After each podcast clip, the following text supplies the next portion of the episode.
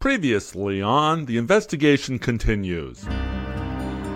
We had these shopping malls. It was a place where teenagers would hang out. These were two girls together, two sisters who had just disappeared. He was staring at them, and she said, You know, I knew there was something wrong with him, and I knew he was a creep. A nice looking, well dressed, gray haired gentleman appearing type of fellow. Sheila and Katherine Lyon had walked from their home to Wheaton Plaza Mall during Easter vacation of 1975. They did some window shopping and had slices of pizza. They never returned home. The disappearance of the 12 and 10 year old daughters of a popular local radio broadcaster terrorized the nation's capital and frustrated investigators who spent almost 40 years looking for answers. Later this year, a man goes on trial for the murders of the Lyon sisters, but their bodies still have never been found. I'm Neil Augenstein. This is The Investigation Continues, an investigative podcast from WTOP. We're looking at the disappearance of the Lyon sisters, a look at the clues that gave police hope and the opportunities that they missed the long unsolved disappearance that changed the way people live. Almost two weeks after Sheila and Katherine Lyon disappeared from Wheaton Plaza in Montgomery County, Maryland, police got a solid lead. It happened here in Manassas, Virginia, at the intersection of Grant Avenue and Center Street. An IBM employee named Marshall Dietz was on his way to work that morning. He pulled up at the stoplight. A station wagon was to his left. In the back of the station wagon, he says he saw a little girl, blonde, with gold round metal glasses and blue eyes, bound and gagged. He told police he recognized her. It was 12 year old Sheila Lyon. The witness told police the driver resembled the man shown in the police composite sketch. He said the car was a 1968 beige Ford station wagon with Maryland tags. The license plate was bent so he could only see the first four letters and numbers. He tried to follow the car, but the driver realized it and sped away. Were the Lyon sisters still alive? That night, after the car description and partial plate were released, members of the public helped in the search for the Lyon girls. Truckers who heard the lookout on CB radio forced beige station wagons to the side of the road and did their own searches. Armed citizens in a car chased one station wagon near a campground at Burke Lake. But the girls weren't found that night, or the next day, or the next. In my life, if there ever was a profile in courage, it was the fact that John came back to the radio. Chris Core and Tom Gager worked with John Lyon at WMAL. At some point, he wanted to come back to work, and he did. And I think we all sort of held our breath, wondering how on earth is he going to be able to do this? Because the type of show that he did and the type of host that he was.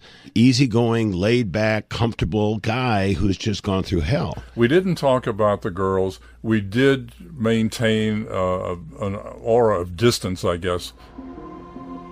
The story seemed to stick around for decades.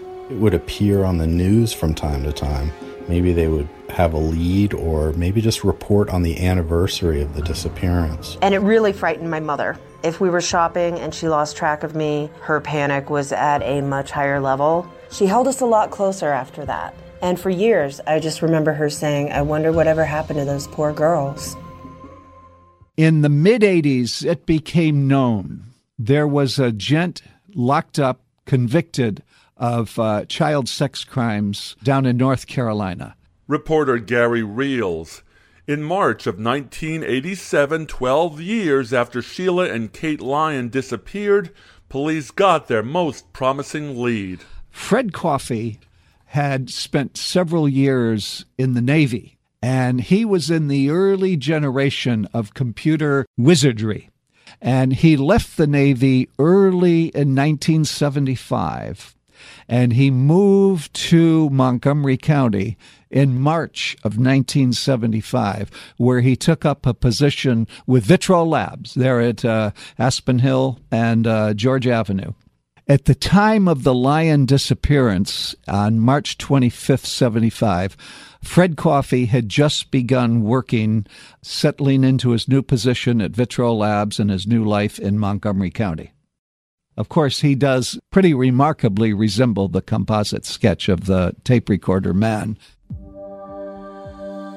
Fast forward to August of 1975. Kathy Beatty was found brutally beaten and sexually assaulted in a wooded area behind the 7 Eleven, right across Georgia Avenue from Vitro Labs. When Kathy Beatty was found, she was still alive.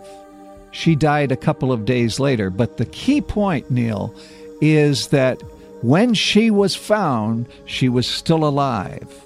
The news reports came out that a young girl was found beaten, critically injured, sexually assaulted, and right at that time, Fred Coffey left his job and moved out of the area. All he knew is the news that the girl was still alive. He left and he never returned. He moved out of the area and ended up down in North Carolina and the western tip of Virginia.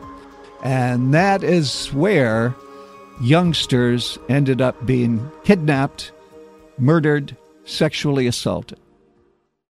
In the 1980s, police up and down the mid Atlantic and the eastern seaboard investigating open cases, including Montgomery County detectives with the Lyons case, are comparing notes. Let's track this known pedophile, murderer, serial killer, Fred Coffey, and see where he has been blinking neon. My God. He was in Aspen Hill, March of 1975. And my God, look at him and look at the composite sketch. They were very, very keenly interested in talking with Fred Coffey. The 41 year old is now doing time at the Mecklenburg prison in Charlotte, North Carolina, serving a 50 year sentence for child molestation. He is currently awaiting trial for the murder of a youngster in North Carolina and according to police, he may be a suspect in three to four other child murders in North Carolina and Virginia. Coffey is also under investigation for the rape and murder of 15-year-old Kathy Beatty, whose body was found in 1975 in a wooded area behind a 7-Eleven across the street from the Vitro complex. Police believe that Coffey stayed at the Holiday Motel in Gaithersburg when he lived in the area. They are hoping phone calls will fill in the blanks of Coffey's life here more than 10 years ago. They're hopeful this latest lead will help solve the mystery surrounding the disappearance of the Lyon sisters, but they're fairly certain it won't have a happy ending. In Wheaton, Catherine Currick, Channel 4 News. Everybody wanted to talk with Fred Coffey, but he had been convicted. He was on appeal with his death sentence. He agreed to do an interview pending his lawyer's approval. Surprise, surprise, his lawyer, a law professor, shot that down. Not only did he shoot down an interview with a news reporter, they shot down all approaches by law enforcement. Coffey's death sentence was vacated on appeal. So law enforcement to this day never got to talk with Fred Coffey. 25 years after they disappeared, John and Mary Lyon still had no idea what happened to their daughters. The year 2000 was a very significant time for them. Uh, for 25 years, they could never lose all hope. Something miraculous might come out. They just didn't know, but they couldn't ever be at ease, at peace. They had no place to go to represent Katherine and Sheila. So, uh, about 1999 into 2000, the family made a very significant decision. And they established a memorial in a local cemetery in Kensington for Katherine and Sheila. And that gave them a place to go, to reflect, to pray, to be with their girls. They had no place for 25 years and it was absolutely heartbreaking. And that gave them, I think, some solace. Uh, you talk about peace of mind, closure, and all of this stuff. There is none. It never ends. It will never end for them. Uh, but at least establishment of that memorial in the Kensington Cemetery, I think they embraced that and it became a very cherished place for them. Years after police got any substantive leads, the Lyon family knew it was possible they'd never know what happened to Kate and Sheila. Police had gone back time and time again, reviewing the few facts they knew about the Lyon disappearance. With each anniversary, police had few clues, only a tragic story with no ending. Until February 11th, 2014. This case shocked our community in 1975 and has never been forgotten by the police department or anyone who followed the case 39 years ago. Our cold case squad has been able to identify a man who is currently incarcerated as a convicted child sex offender, and we have established that this man was at Wheaton Plaza on that day and may have had contact with the Lyon girls. Next time on The Investigation Continues. The Investigation Continues is a production of WTOP. You'll find other episodes at WTOP.com. Search podcasts.